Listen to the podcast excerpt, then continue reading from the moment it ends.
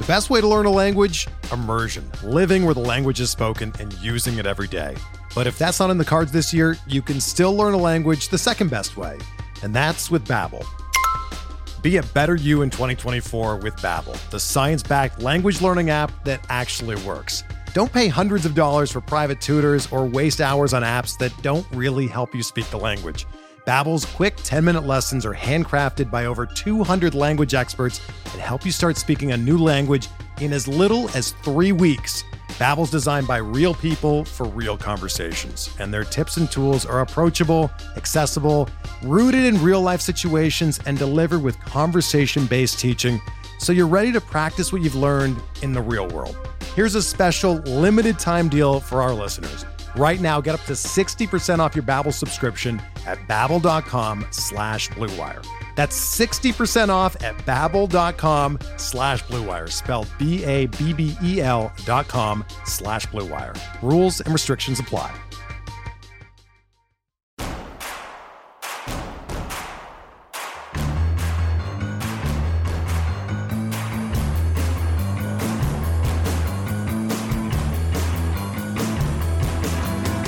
From your favorite source for Chicago White Sox talk, delivering news, interviews, analysis, and more. This is the Sox Machine Podcast with your hosts, Jim Margulis and Josh Nelson. Thanks, Rob, and welcome to a new episode of the Sox Machine Podcast. I'm your host, Josh Nelson, alongside the managing editor of Sox Machine dot com. It is Jim Margulis, as we are recording this on Sunday, January twenty-second, twenty twenty-three. I make mention of that. We are recording this before the forty-niners play against the Dallas Cowboys. And if you know, I'm a forty-niners fan. So, yay if the forty-niners won, uh, if the forty-niners lost. But regardless, I didn't want that game to impact the mood. In- yeah, I could see it being like, welcome to the Sox Machine Podcast. I'm Josh Nelson alongside my co-host, Jim Margulis. This is a podcast for Monday. And why did they run the ball on third and eight? Yeah, I didn't want to impact the show, a show about the Chicago White Sox. I didn't want to do that. It's not fair. So uh, that's for different types of podcasts and blogs out there. So we're going to focus on the White Sox here. And of course, being a White Sox podcast, uh, there are two things we're going to talk about in this particular episode. One, I went down the rabbit hole on Baseball Savant and I found something that was very alarming in two thousand twenty-two for the White Sox offense, but it is a tendency we are seeing across Major League Baseball and an area that the White Sox have to focus with the new hitting coaches to improve upon if we're going to see more runs in two thousand twenty-three. We're going to talk about those points later in the show, but ironically, we're going to talk about the Minnesota Twins in this episode first, Jim, as they and the Miami Marlins for weeks have been rumored to be linked up mm-hmm. in a possible trade for Pablo Lopez, the starting pitcher for the Miami Marlins. And the Twins and Marlins finally made that trade, in which the Minnesota Twins are sending Luis Arraez, uh, notoriously a pain in the neck for the Chicago White Sox in his career, to Miami. And in exchange, the Marlins are sending not just Pablo Lopez, but also a couple of prospects, including their best position player prospect, to the Minnesota Twins. So that is the trade, and it could have an impact in the American League Central. And if it has an impact in the American League Central, obviously it's got an impact on the Chicago White Sox. So, Jim, what are your initial thoughts regarding this swap between the Minnesota Twins and the Miami Marlins? My initial thought was a continuation of a theme we've talked about a couple times in the podcast, and I mentioned on the site, is how the Twins and White Sox are in a similar place, but they're going about sol- going about solving their problems in a in different ways, different strategies that could be, you know, very interesting to see at the end of the year, like how they compare or whether they make a difference at all. But you know, we mentioned with, you know, when they signed Carlos Correa, that the the Twins signed the difference maker uh, two years in a row now. They've signed a difference maker, or a guy who could theoretically make a difference, like a five to six win player, uh, all-star caliber up the middle. Um, will that make a difference? You know, last year it didn't. This year it could. Uh, maybe it doesn't. But like White Sox settled for Andrew Benintendi, who I think will be a good signing, but like he's more a complimentary player, a more uh, a player who's going to be like, maybe your fifth or sixth best hitter in a lineup and, you know, be an everyday player, but not necessarily be somebody who changes the complexion of team the way he didn't do much for the big picture for the Royals. So in that case, like, you know, interesting study in contrast. Same thing here. You know, we heard about the White Sox, you know, Rick Hahn saying that he thought the trade market would be more fruitful than free agency.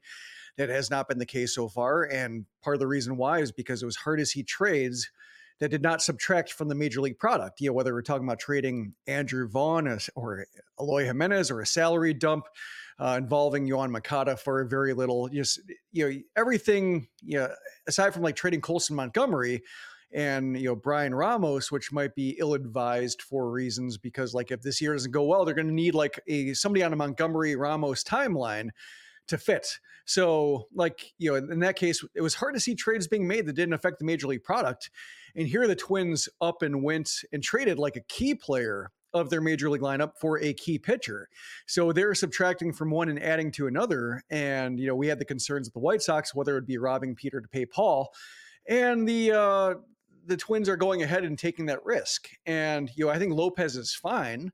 He's good. Like, you know, it definitely adds the rotation, definitely is the, the, the stablest arm in that rotation. So you can see how he helps. But when you look at Arraez, he uh, led the team in plate appearances for a lineup that can be equally banged up. So, uh, you know, they're, they're trying to add to their stability rotation wise, but are they subtracting from their stability in the lineup, and will it wash out? Like that, I don't know right now. And I think reading through the Twins reactions, whether it's uh, Aaron Gleeman or Twins Daily or the commenters on both, I think the reaction is similarly mixed. Like, some people thought they were selling high in Arraez and that he might be limited by his first base, mostly profile, because his legs kind of hamper him from playing a reliable second base. Other people were saying like, oh, we've seen the Twins trade for Sonny Gray and trade for Kenta Maeda and, and these guys who are like, you know, good starters, but have a flaw. And, you know, Lopez had a shoulder issue two years ago. He kind of wore down the second half last year, just like, we keep signing these three, you know, wins above replacement starters, but they're not making the difference that, you know, we need. Like when the White Sox went and traded for Lance Lynn and he provided that boost. And when the White Sox signed Dallas Keuchel that one year, at least for the first year, he provided that boost. Like, yeah, the Twins set their sights lower and they've been getting lower. So yeah, that, that's kind of my first impression is uh, it's different, but also it, it's different between the White Sox and Twins, but also a continuation of what the Twins have done that hasn't yet been real fruitful. From that perspective, as you were talking about, like the Twins' perspective of losing Luis Arraez and losing what we would think is going to be someone in the top three of their lineup, someone that's very effective in getting on base for the Minnesota Twins, but he does not hit for a lot of power. Now he goes to Miami, and the Marlins are expecting Luis Arraez to be their leadoff hitter, and they're going to move Arraez to second base. And what really surprised folks, and this is pertaining to those of great interest that play fantasy baseball, Jazz Chisholm is going to move from second base to center field for the Miami Marlins. So the Marlins outfield could be a configuration of Jorge Soler in left field, Jazz Chisholm in center field, and old friend Davis Martin out in right field. And Arraez, we know, is limited defensively. He does not hit for a lot of pop. So I wasn't quite sure if that was really the direction the Miami Marlins needed to go, because they are having a power problem, yet they also rank in the bottom five when it comes to on-base percentage. So Arraez helps there. The part of the trade that doesn't make any sense to me, though, Jim, and where I think the Minnesota Twins end up eking out ahead right now, uh, acquiring Pablo Lopez, is also acquiring the prospects. Like, I'm not entirely sure why the Miami Marlins needed to send prospects in this particular deal.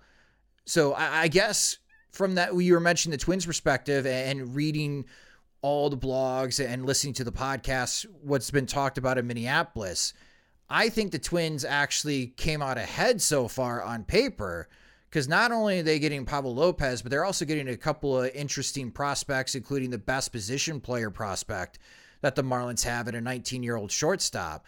So I thought they were pretty even, Arraez and Lopez, and yet the Twins end up getting more out of this trade.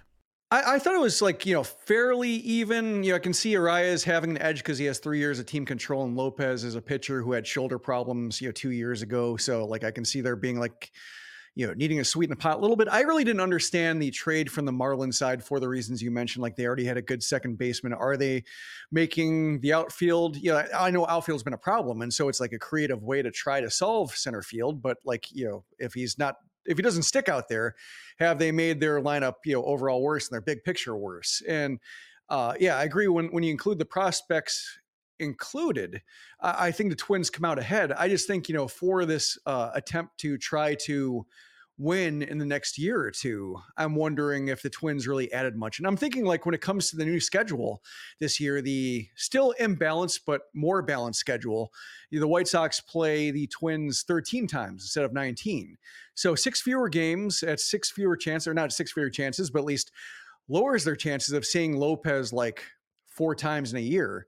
So when it comes to the, you know, addition of a pitcher, even if he's right-handed, and even if he's a right-handed pitcher, he's very good against right-handed batters, the way Lopez is, and that kind of, you know, temporarily instilled concern in me, like, oh, I get it. You know, this is really something that hampers the White Sox. Like, depending on how the series break down, they may only see him twice, you know, versus Arraez, seeing him every day and seeing him hit like, you know, nearly five hundred with runners in scoring position against the White Sox as he did during his career. So, uh, so it's, uh, you know, a case where, like, when it comes to the division and when it comes to just these, these key games that are now even more crucial in a way, because, you know, I guess it depends on how you look at it. Like, if it's going from nineteen games to thirteen, maybe divisional advantages are less important, or maybe they're more important because a team gets fewer chances over the course of a season to even it up. And, you know, if, if you go uh, like ten and three, you know, over thirteen games versus like having six extra chances to put a dent in that uh, head-to-head record, like it could be a case where, like, yeah, it's uh,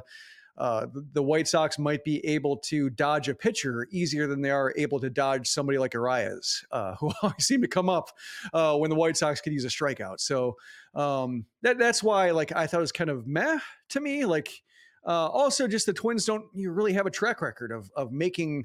Uh, you know, making good with these veteran starter acquisitions. Like Maeda was good, but also limited. Like Odorizzi, uh, also limited. Like he had trouble throwing beyond five innings. Like th- these guys that they acquire, they have a pitching plan for them.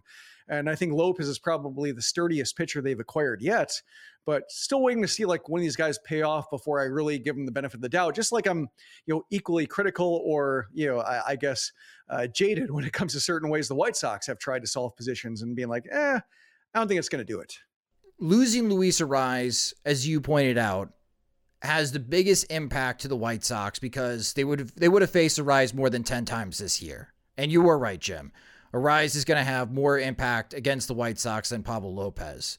But overall, Lopez does still help the Minnesota Twins this upcoming season, mm-hmm. and thus that has an impact on the Chicago White Sox and the American League Central standings. Maybe not straight up, as you pointed to, that the White Sox may only face Lopez once or twice in the two thousand twenty-three season, but looking at the Minnesota Twins rotation, it's all right-handed starters. And we know, and we're going to talk even more later in this show about the White Sox struggles against the right-handed pitchers uh, in Major League Baseball and the adjustments that they're hoping to make for this upcoming season and what we should be paying attention to, to, to see if there's any immediate impact with the new hitting coaches.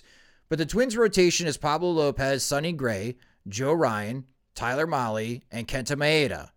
A lot of people will say that doesn't impress me. It's a meh rotation. And maybe if the Twins had better pitching coaches as far as a better pitching infrastructure, that's in flux. Uh, with their pitching coach leaving in the middle of last year, we talked quite a bit about that, where they they lost their pitching coach. It'll be interesting to see and how the Twins pitching overall bounces back. But while some people will look at this rotation and not be impressed, I don't think it's a terrible starting rotation. And I think even if it's middle of the road, if you can keep these guys healthy, which I know is a huge if based on the pitchers I just listed, all of these guys have had some injury history. As you pointed out, Lopez has had a shoulder problem within the last couple of years, even though he's twenty-six years old. It's not the best starting rotation in the American League Central, but it's not the worst. And adding Lopez with Gray, Ryan, and Mahle and Maeda, you could squint and you could see where, you know, this could be an above average, sneaky, good rotation that maybe can go toe-to-toe with what the Guardians and the White Sox are out there. And that was not going to be the case before they acquired Lopez, Jim. I felt like the Twins were one starting pitching short to even be part of that conversation, but now they got that starting pitcher thanks to this trade. Yeah, it, it's, you know, good on paper, like you said. I think it's just delicate. Like, you know, you know, uh, when it comes to uh, Mahle, he had shoulder problems. Maeda's, you know, coming off Tommy John surgery. Ryan is one of those five inning guys who's trying to prove himself to be on, beyond five innings. Gray's had uh, you know, availability issues, and then Lopez, good last year, just year before, had rotator cuff uh, issues. So just, you know, something you don't never want to put entirely behind you when it comes to a concern about a pitcher. And then behind them, they have like a decent cast of depth guys. Like, I think the White Sox would be happy to have like Josh Winder and Bailey Ober and such as like in the Davis Martin role rather than Davis Martin and only Davis Martin like the White Sox have. But uh, just reading, um, you know, the Twins blogs and, and analysis, like they were hoping, and, and not that they had like serious hopes, but like, you know, a Carlos Rodon type, even last year when Rodon was willing to sign like a short deal, just that kind of impact where like, here's your strikeout guy, here's your possible no-hitter guy uh, every time he takes the mound uh, versus somebody who's, you know, maybe subject to contact or maybe, you know, is good two times through, but third time through uh, needs a little bit of help. Um, Cause we've seen the Twins like develop some bullpen arms, uh, but they've also had some bullpen gaps. And especially when they demand so much from their bullpen by having guys who uh, tire after five innings, like uh, th- that's why I think, you know, they're hoping for like a, a killer addition to the rotation. Whereas like Lopez is good, but not the great one that they hope could like, you know, balance if, you know, Mahle gets hurt again or Maeda has a rocky return from Tommy John or, you know, Gray is kind of iffy the way he's been. So that that's, I think, you know, Lopez is good by himself, just whether he can cover for another rotation spot that that's uncertain. I, I think that's where the question is. And, you know, did the Twins get enough from the pitcher they needed to add, I think is a fair question, but uh, yeah, certainly the all right-handed nature of their rotation uh, doesn't bode well for the White Sox, given what we've seen last year uh, or last couple of years and, and what they need to improve there. So they, you know, they could be ordinary and still pose the White Sox a whole bunch of problems head to head. So yeah, you can't get too cocky. I'm more thinking about like when they're not facing the White Sox, what do they have? Cause that was an issue for them. Right. Uh, you know, uh, you know, when it comes to just facing the rest of baseball. You like your chances if it's a Dylan Cease versus Pablo Lopez type of pitching matchup from a White Sox perspective, or a Shane Bieber against Pablo Lopez matchup if you are looking at it from a Cleveland Guardians. You make a good point, Jim. If the Minnesota Twins, they want to make it to the postseason this year. That is their goal. If they make it to the postseason, they do not have a very formidable top three in the starting rotation in that wild card round. They just don't. And you are right. The, that rotation raises some serious questions of, can they get through a lineup effectively three times through the order? They still might be missing that guy, and maybe they're hoping that they're still within the division race halfway through the season and someone becomes available in the trade market in July that they could acquire a frontline starter. But the Twins continue to pile up on number three and number four starting pitchers in their rotation. That is their entire rotation right now.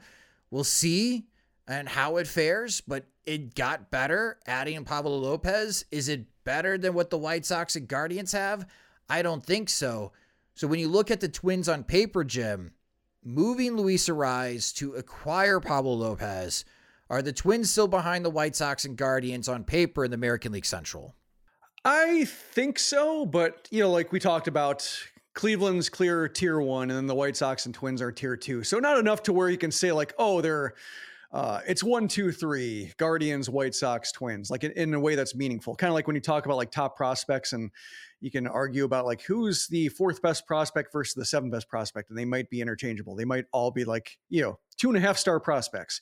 Uh, that's kind of how I feel about the White Sox and Twins. Like they just are flawed enough, and the flaws are health-based largely, which means like key players could be unavailable or in the White Sox case, done as impact players. And so like, yeah, just they no longer project the way they were supposed to. I'm um, thinking like Moncada, Grandal, that, that, that, uh, uh, you know, th those very delicate positions to where, yeah, it just, um, things could collapse. Same thing with like having Buxton being such a key component for the Twins, entire offense and defense and lineup and the way they operate. Like if he's, you know, has, you know, knee problems and hip problems and whatever, you know, issues he has, like, does that prevent them from reaching anywhere close to their ceiling, uh, when it comes to offense and just position player productivity? So yeah, that's, that's why I don't really have a, I think the White Sox are better, but not in a way that, you know, I'm going to provide bulletin board material, I guess, like, unless you just blurb me saying the White Sox are better, you know, period.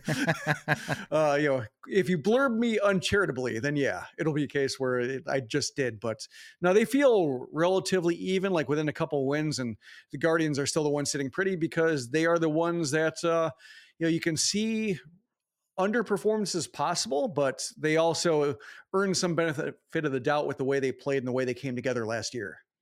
Is it fair to say that the American League Central has three teams that could be projected to be five hundred or better, but they don't have a team that's going to be projected to have more than eighty-eight wins in two thousand twenty-three?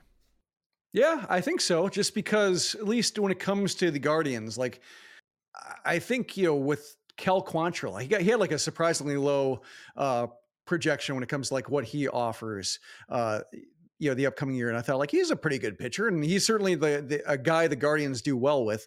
I think Tristan McKenzie is somebody who like is on the cusp of being a force and, and may have gotten through the worst of his career last year, uh, and is now like looking on upside. So they have a couple guys who can like really uh, hammer their projections. But I think on the other side, you're just seeing like a lot of guys with short track records and not a lot of power on the, uh, you know, when you come to like sustainable production on the offensive side.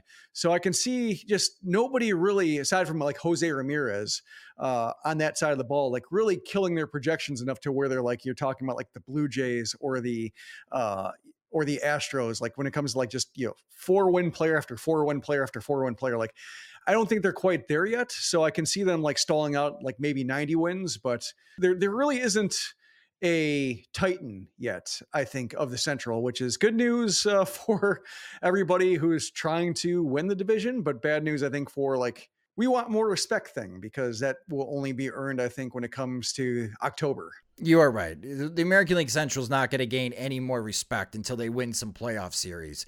The Guardians have in the past, and they won a playoff series last year, and they took the Yankees to game five in the divisional series. They had a good postseason run last year. So I think they definitely earned some respect for from teams outside of the American League Central. But overall for the division, I agree with you, Jim. Uh, the American League Central is not getting a lot of respect coming to the two thousand twenty-three season. And we'll see if anything changes once we get going. But spring training is going to be coming up here in a couple of weeks. So we're really going to be diving into where the White Sox can improve, or areas that they have to improve if they're going to be better in two thousand twenty-three. And I went down the rabbit hole for one particular topic that I wanted to share after a quick word from our sponsors. We're going to be looking at fastball velocity from right-handed pitchers on four-seam fastballs and how it's been changing and evolving in Major League Baseball and how it impacts the Chicago White Sox, next on the Sox Machine podcast. We're driven by the search for better, but when it comes to hiring, the best way to search for a candidate isn't to search at all. Don't search, match with Indeed. Indeed is your matching and hiring platform with over three hundred fifty million global monthly visitors, according to Indeed data, and a matching engine that helps you find quality candidates fast. Ditch the busy work. Use Indeed for scheduling, screening, and messaging so you can connect with candidates faster. Leveraging over one hundred forty million qualifications and preferences every day, Indeed's matching engine is constantly learning from your preferences, so the more you use Indeed, the better it gets. Join more than three point five million businesses worldwide that use Indeed to hire great talent fast. And listeners of this show will get a seventy-five dollars sponsored job credit to get your jobs more visibility at Indeed.com slash BlueWire. Just go to Indeed.com slash BlueWire right now and support our show by saying that you heard about Indeed on this podcast. That's Indeed.com slash BlueWire. Terms and conditions apply. Need to hire? you need Indeed. Welcome back to the Sox Machine podcast. All right, fair warning. We are going into the weeds, folks. We are going to get nerdy. We're going to get into the data. We're going to talk some numbers. Because, Jim, as I am, as we are inching closer to the start of spring training, it just so happens that the start of spring training also coincides with college baseball opening day, which kicks off our Major League Baseball draft coverage on Sox Machine dot com. And one thing that's been changing, and I'm trying to be mindful of, is when we are giving scouting grades, we're reading scouting grades on potential pitchers. And when we talk about fastball velocity, what's fifty grade now, what's sixty grade, and try to compare that to the major league level. Because ultimately, when you are scouting any type of player, college, high school, international, you are trying to project a future grade for this particular player to convince your general manager and scouting directors that we should draft and sign this guy because I think they have the projection of being a sixty grade fastball. And what does that mean? So I looked into Baseball Savant and I wanted to see where we are as far as just overall baseball on fastball velocity, understanding that there is a difference between righties and lefties. On average, right-handed pitchers throw the ball harder than left-handed pitchers. And looking at fastball velocity and the data in Baseball Savant, this goes all the way back since two thousand eight, Jim. From two thousand eight to two thousand twenty-two, spanning fifteen seasons. In two thousand eight, the average four-seam velocity from a right-handed pitcher was ninety-two point four miles per hour. Today, it's ninety-four point three miles per hour. And it has been picking up almost every single year. So pitchers in Major League Baseball are finding a way to get a couple more ticks on their fastball, especially for the righties on the four-seam fastball.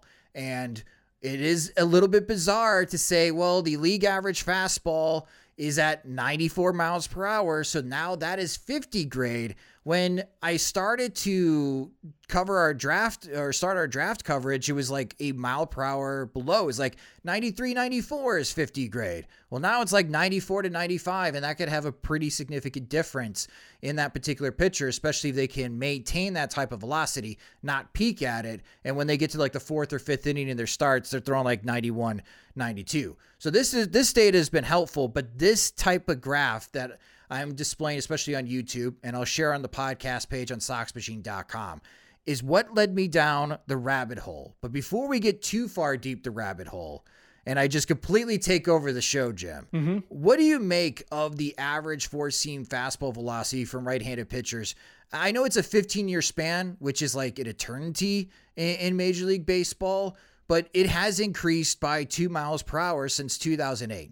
No, I mean, it is an eternity, but also like these specific fifteen years, uh, so much has been, you know, transformed when it comes to knowledge of pitching, knowledge of biomechanics. Uh, you had pitch F X, you have driveline, you have um, you know, just the the you know, Baseball Savant coming in, understanding just the the. what pitches are most effective, the whole fastball carry being quantified and being able to like understand like, oh yeah, high fastballs are the thing, you know, and uh, you know, hitters have taken a while to get on top of it or fight it off. They're starting to do it more effectively now to where like now you're seeing two seamers come back, but it was just more and more and more when it came to fastball velocity and fastball height and, and, and, and getting that carry high in the zone. So it makes sense that for these fifteen years, given all the advances and given just the strategy paying off so well for high velocity fastballs, like, you know, above the, you know, basically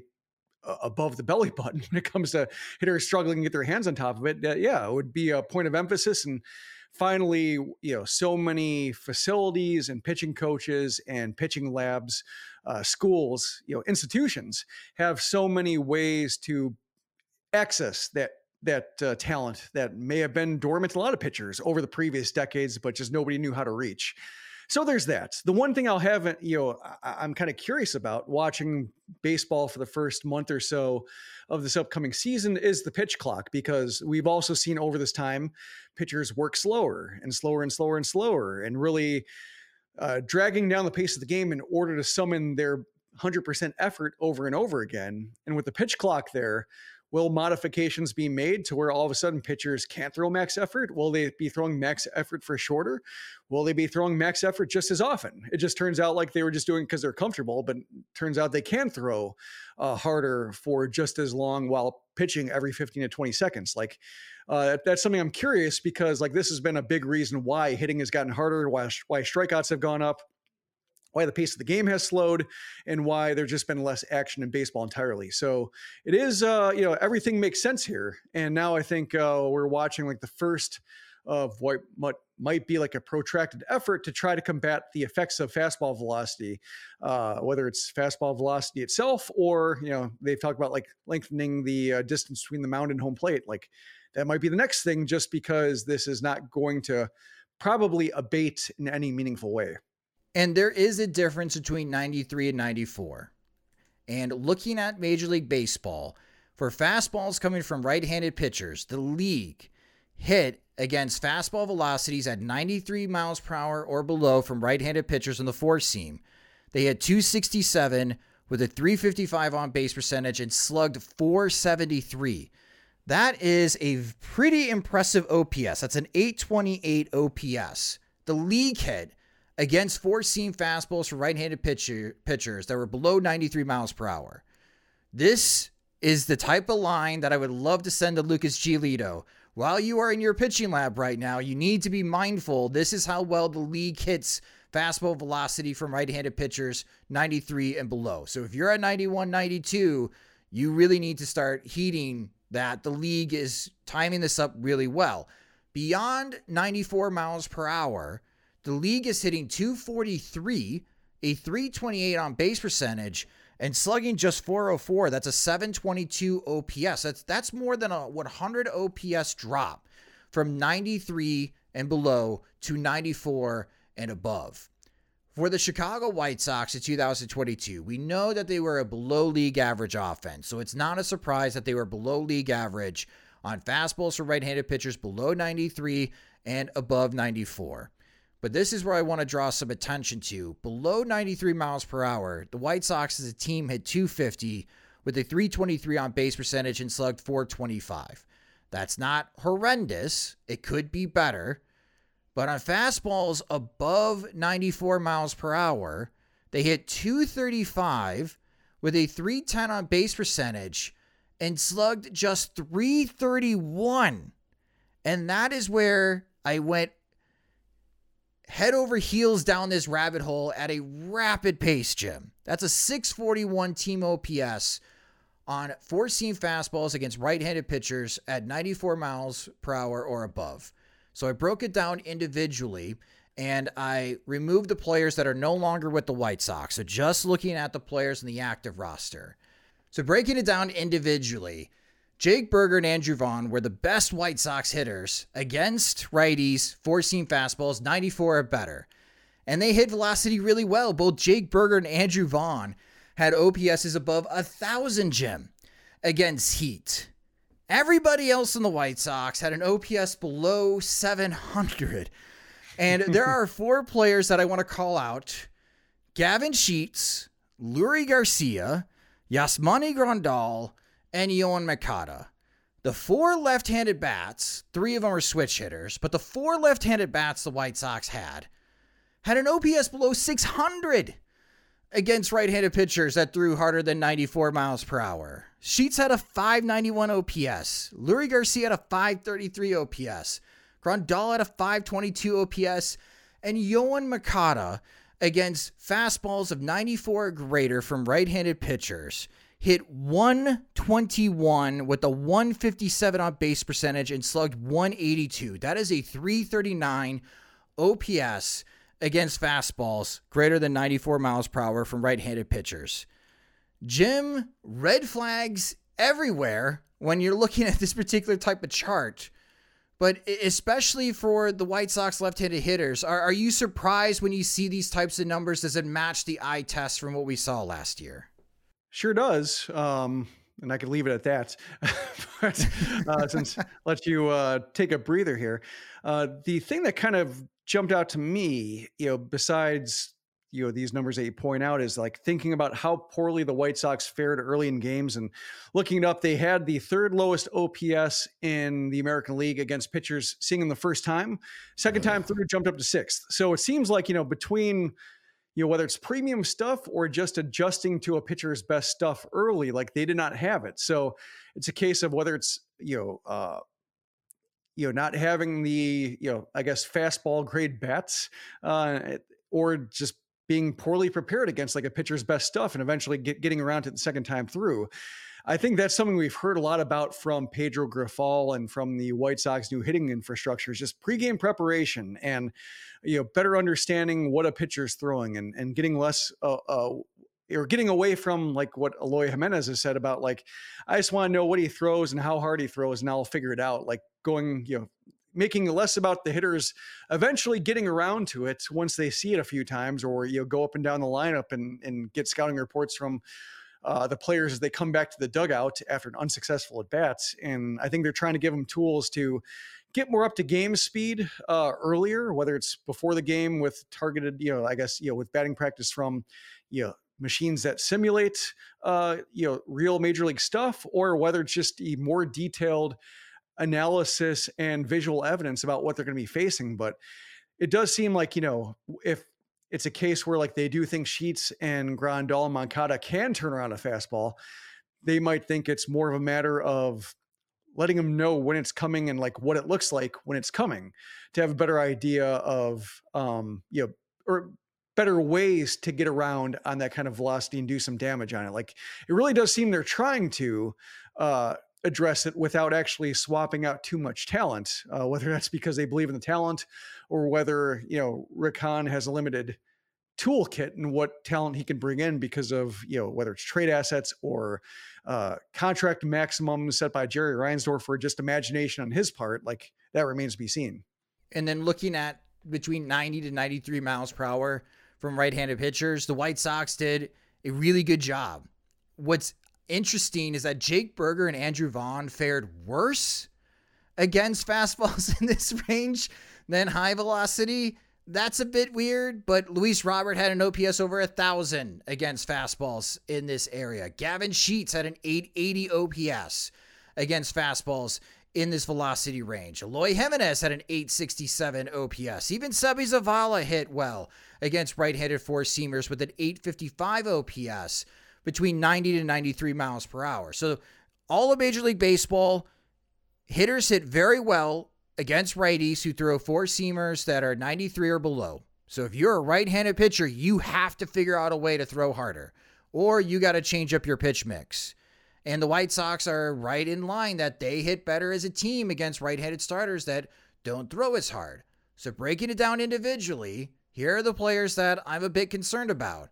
One, Eloy Jimenez, looking at his individual career against ninety-four or faster fastballs from right-handed pitchers.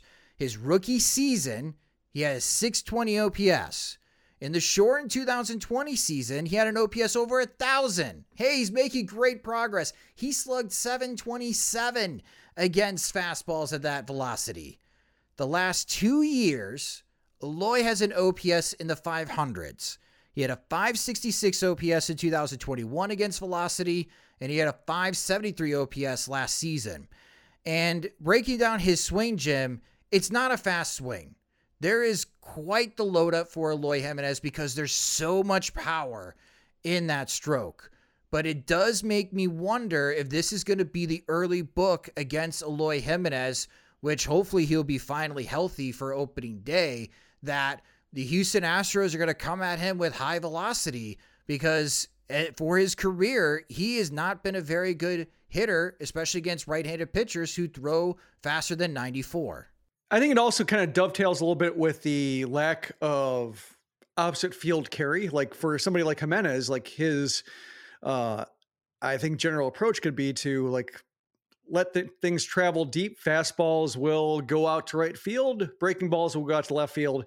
Maybe you can poke the occasional outside slider off the plate over the right field wall. But you know, he probably designed his approach to do damage to all fields, and like fastballs, you just kind of stick out the bat later, and, and uh, you know, breaking balls, meet the ball a little bit earlier in front of the plate, but he had a natural swing plane for everything, uh, and it served him very well in the minors and in twenty twenty. And then, you know, part of it's been injuries, but last year, I think like, you know, Andrew Vaughn had similar issues in, in terms of just his best contact to right field dying on the warning track. Jimenez has a little more power than Vaughn to right field, so it's not as big of a problem, but I can see like just the fly balls he used to hit no longer being rewarded. So that was kind of my concern, is not just, you know, the, um, you know, the, I, I guess the specific fastball velocity, but just having a way to pull more balls in the air, because when it comes to, you know, just redirecting uh, ninety-seven mile per hour fastballs to right field, that does not, that is not rewarded the way it used to be. And comparing what we hope Eloy Jimenez would be, one of the elite power hitters in Major League Baseball, that was the hope when the White Sox acquired him, that he could challenge and be part of the home run race. Aaron Judge, the last three seasons, has an O P S above twelve hundred against fastballs greater than ninety-four miles per hour from right-handed pitching. Now, yes, Yankee Stadium helps out Aaron Judge, but last year he had three thirty-seven with a four thirty-four on-base percentage. Aaron Judge slugged seven eighty-three, and that was a pretty significant drop from the year before, when Aaron Judge slugged eight sixty against these types of fastballs from right-handed pitching in two thousand twenty-one, and he slugged nine hundred in two thousand twenty. So the best power hitter from the right side in Aaron Judge finds a way to demolish fastballs at this type of velocity, and it is quite the difference between someone like Aaron Judge and Eloy Jimenez. So my hypothesis here, Jim, and my thinking is that if Eloy Jimenez wants to take that next step forward, if he wants to be considered one of the elite power hitters like someone like Aaron Judge, this is an area that he has to improve upon in two thousand twenty-three. He's got to demonstrate he could hit better against heat, especially from right-handed pitchers. Yep. Yeah, it's just uh, that, that's why I keep thinking like game speed. You know, pitch speeds, you know, et cetera, just trying to uh, make it less casual of an affair for White Sox hitters to eventually get around to what pitchers are throwing them. Like that's, uh, it's going to be very, you know, I guess satisfying and also frustrating if somehow pregame preparation solves all this. And then there's Yoán Moncada. Moncada in his career, when you break it down from his rookie year in twenty seventeen to twenty eighteen, twenty nineteen, twenty twenty, Yoán Moncada improved as a left-handed hitter against four seam fastballs, ninety-four or greater, every single season. He had an O P S over fourteen hundred against these types of fastballs in twenty twenty while he was battling COVID. And he had an O P S over nine hundred in two thousand nineteen and two thousand eighteen. Velocity did not give Yoán Moncada trouble in his first four years of the major leagues. I pointed this out in two thousand twenty-one, that velocity seemed to be getting the best of Yoán Moncada, and it did as a left-handed hitter. He had only one eighty-five with a three twenty-nine on-base percentage and slugged two fifteen against righties' four-seam fastballs at ninety-four or greater. That's a five forty-four O P S, and it drops dramatically to three thirty-nine in two thousand twenty-two, and the number, the pitch percentage of these types of fastballs when he's batting left-handed is increasing every single year, and it was sixteen percent of the pitches that he saw as a left-handed hitter were four-seam fastballs from right-handers that were traveling faster than ninety-four miles per hour. So this is it continued to increase, like we've seen that the fastball velocity is increasing across Major League Baseball. And this is a concern, Jim, because I don't know how to explain this. I don't know how a hitter like Yoán Moncada, highly praised, highly thought of, improves every single year and shows elite skills against his particular pitch, and in the last two years drives off the cliff and the car has exploded in the bottom of the ravine.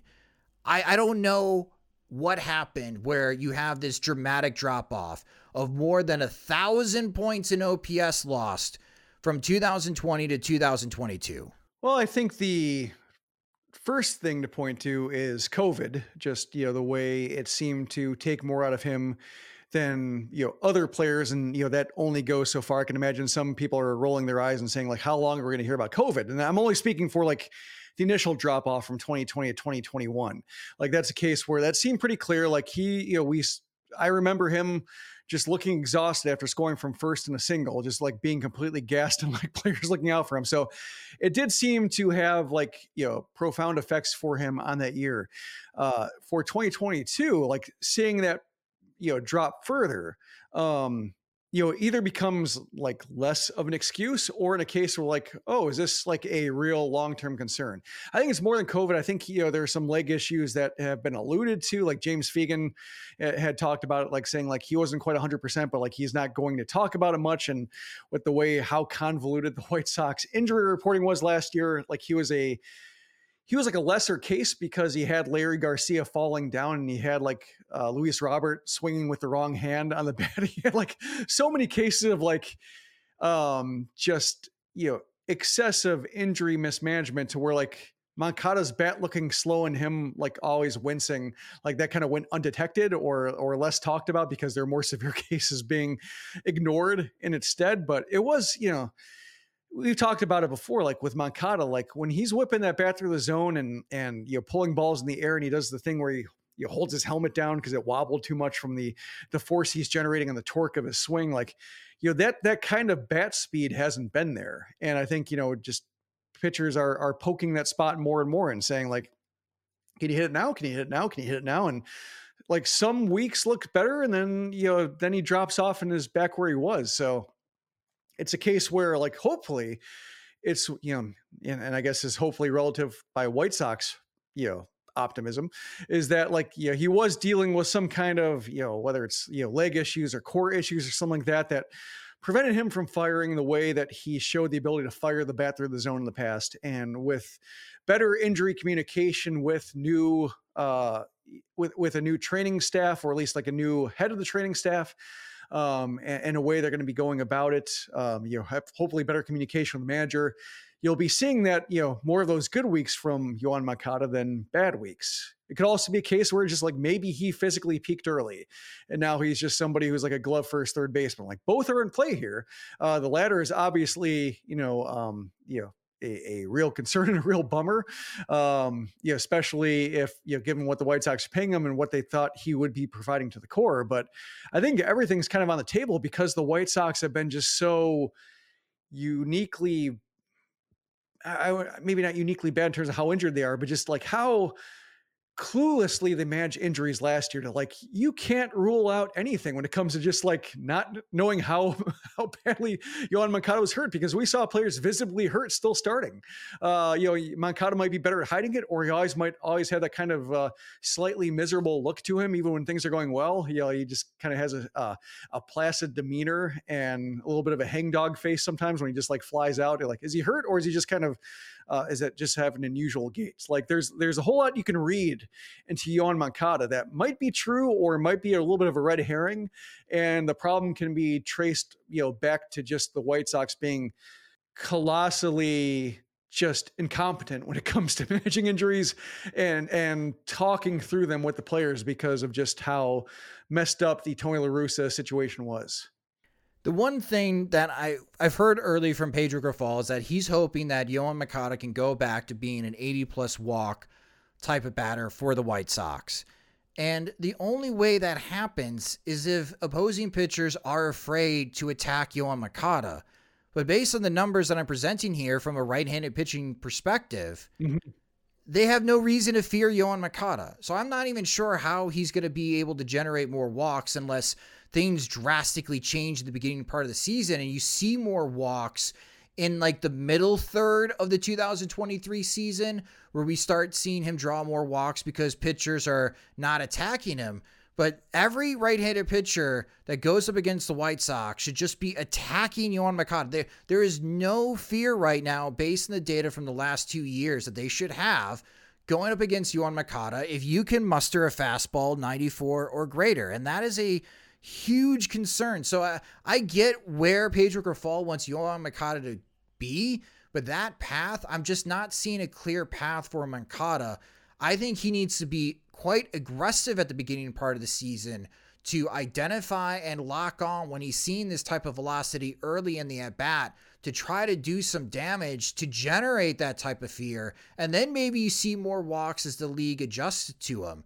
But if he goes up there being passive, I don't know how these numbers get better against the fastball.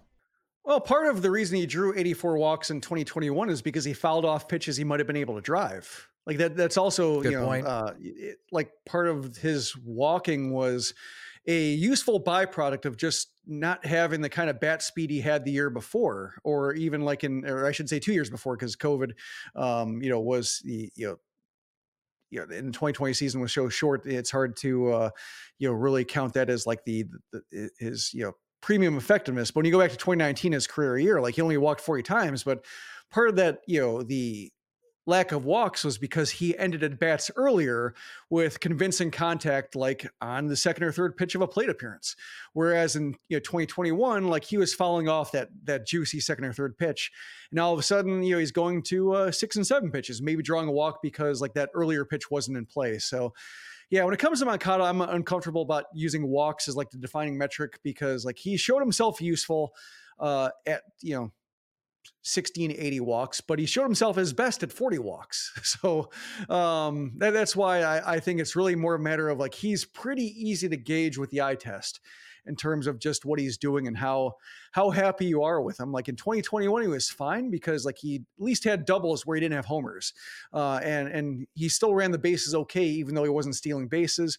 He had a two sixty-three average as opposed to a two seventy-three O B P in twenty twenty-two. So, I mean, like that was a huge drop off, even without like homers and like the really compelling stuff, uh, you know, the, the, the convincing loud contact. But yeah, it just, um, That that, that uh, I did raise an eye at that comment about walks, because we've seen we've been through this, and that might be a case where like, you know, we're more familiar with him in the day to day experience of watching Yoán Moncada than he is, to where like, you know, it, it makes sense. Like, yeah, draw eighty walks, that's great, but uh, we've seen him have his best season walking half that amount, and would gladly take that guy again. So he might have to calibrate his expectations a little bit once, you know, living with him for a little bit and understanding like, oh, this is. Uh, You know, when he's got everything firing and when his barrel is where he needs it to be, like he won't get a chance to draw walks because he's getting those fastballs and he's and he's turning on them. That's that's hopefully the case we're in the conversation we're having. So moving over to Yasmani Grandal, and for those that are on YouTube, I have the graphic up of his entire career against these types of fastballs. And with Grandal, just a couple of years ago, I mean, the White Sox did really well as a team in two thousand twenty against right-handed four-seam fastballs. And he had an O P S over seven forty in two thousand twenty-one. Obviously, Grandal generated a lot of walks, not a very high batting average, and he slugged three sixty-eight, but he wa- he had a three seventy-three on-base percentage. And he had zero extra base hits against right-handed pitchers that threw a four-seam fastball faster than ninety-four miles per hour in two thousand twenty-two. Can't have that in two thousand twenty-three, but un- unlike Moncada and Jimenez, Grandal is not in the prime years of his career, Jim. How concerned should we be that with all the injuries that he has encountered with the White Sox and, frankly, in his career, that this is a sign that the bat's slowing down? Yeah, it's, you know, and also, like, knees and back.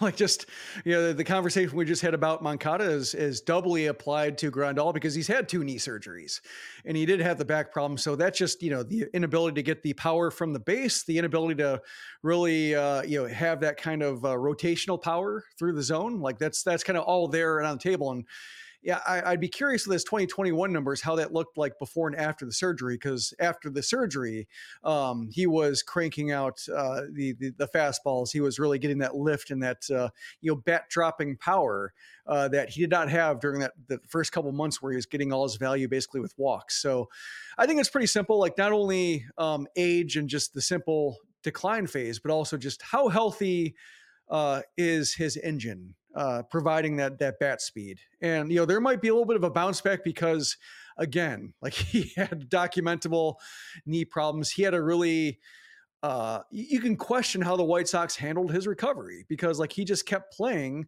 and he kept saying he needed to play, but did he keep needing to play? Like Luis Robert said, like he didn't want to take himself on lineup when he could only, you know, hold the bat with one hand. Like, you know, why did he get to say he could keep playing? So, I don't judge Grandal as being like the best judge of himself or like how quick he was or how close turning the corner was, because we've seen players be delusional about this before.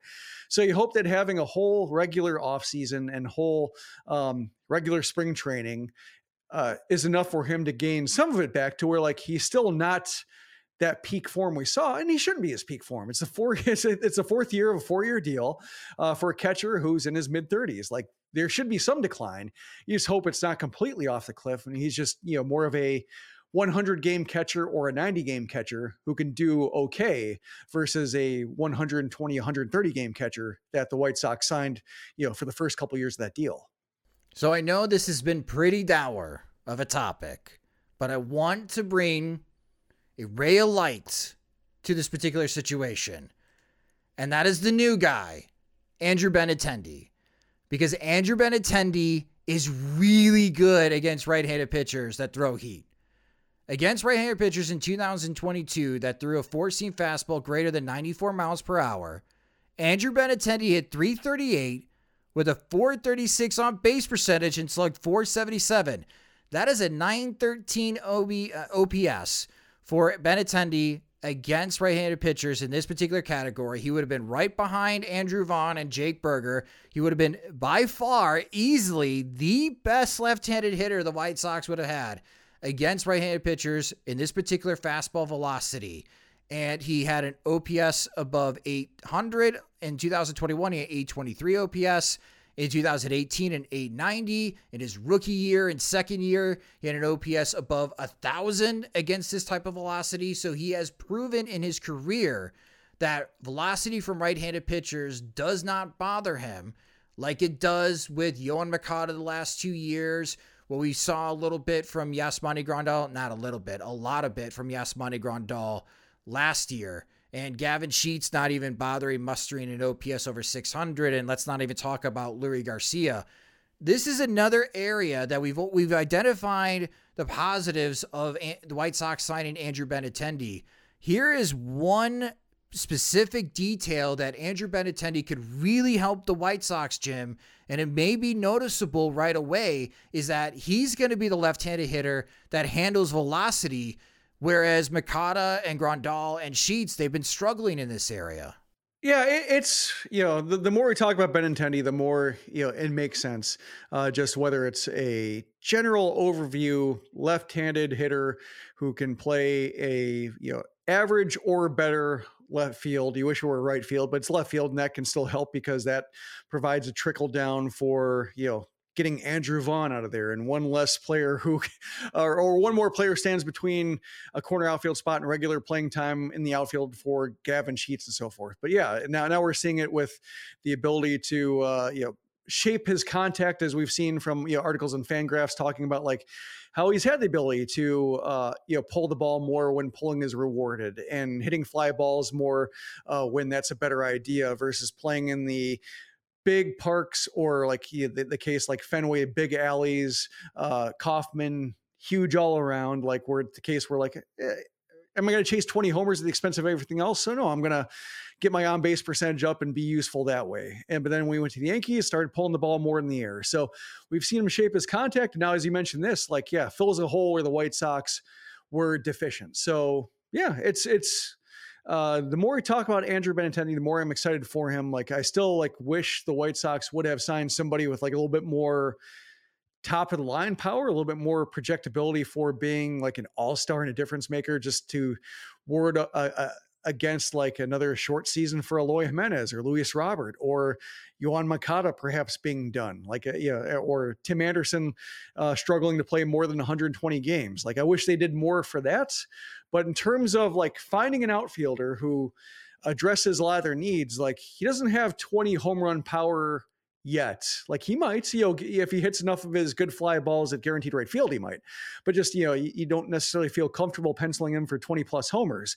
That's really the only way uh, he comes up short. Everything else is like plus, or in some cases double plus when you consider who he's replacing.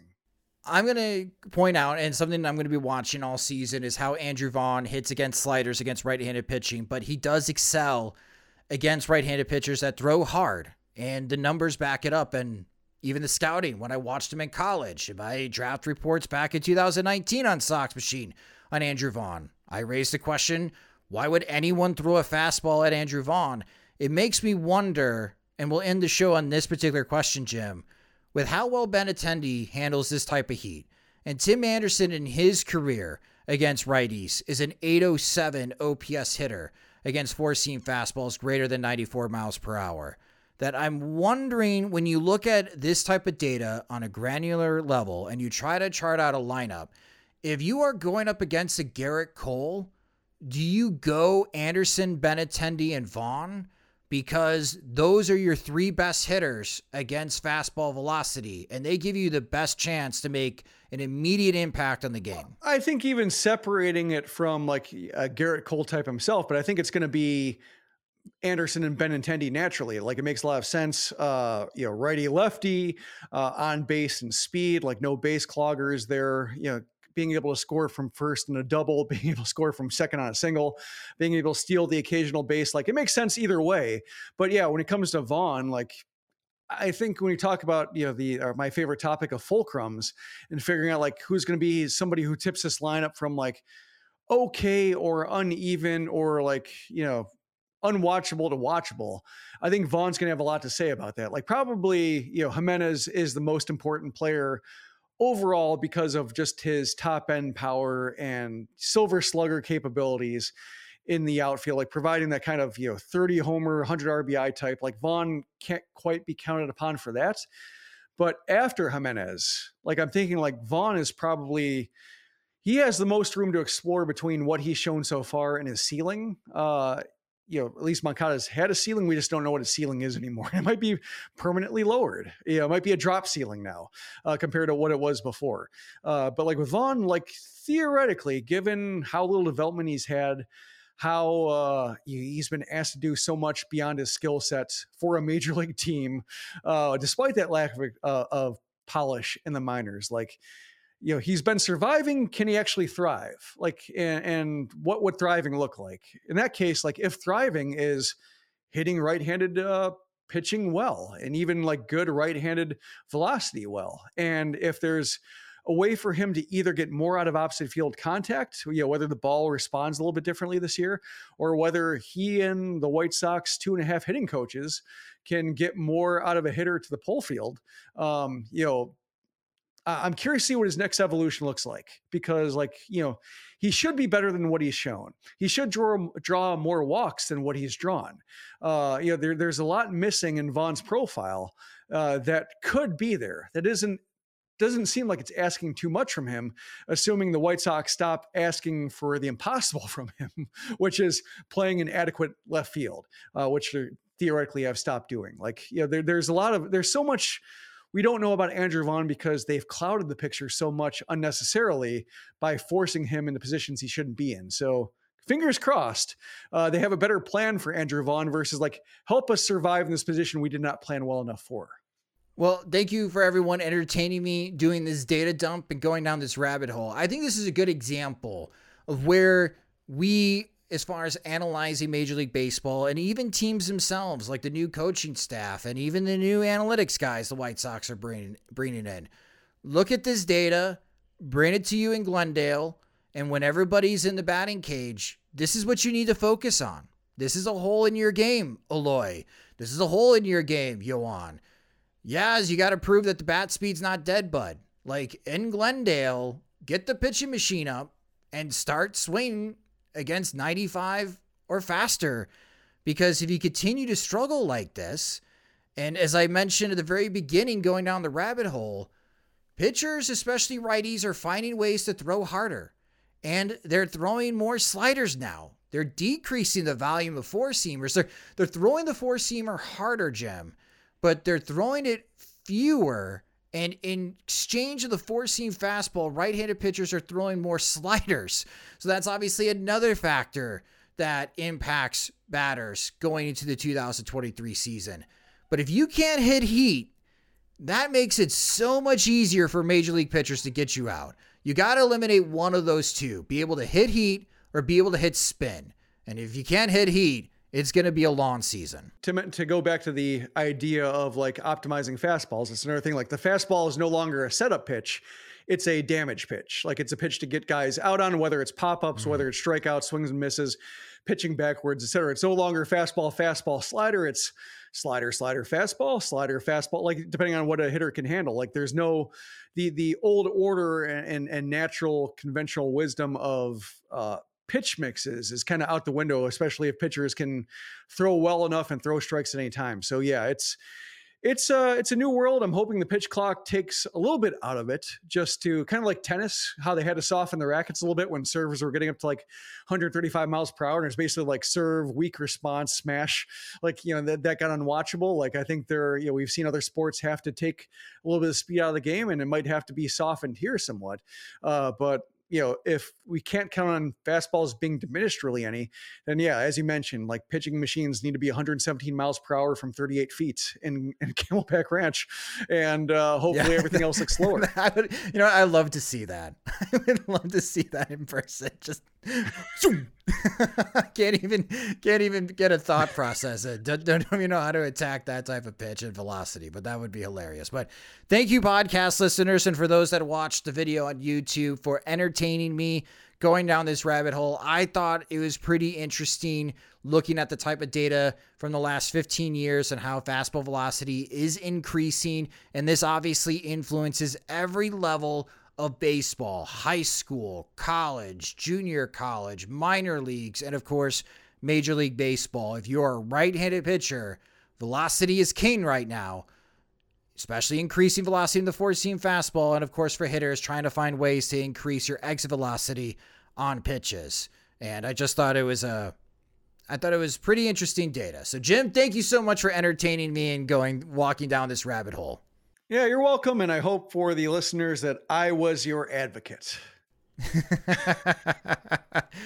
That will do it for this episode of the Sox Machine Podcast. Thank you guys so much for listening. If you just discovered the Sox Machine Podcast, you can subscribe to the show wherever you listen to podcasts, such as Spotify and Apple Music.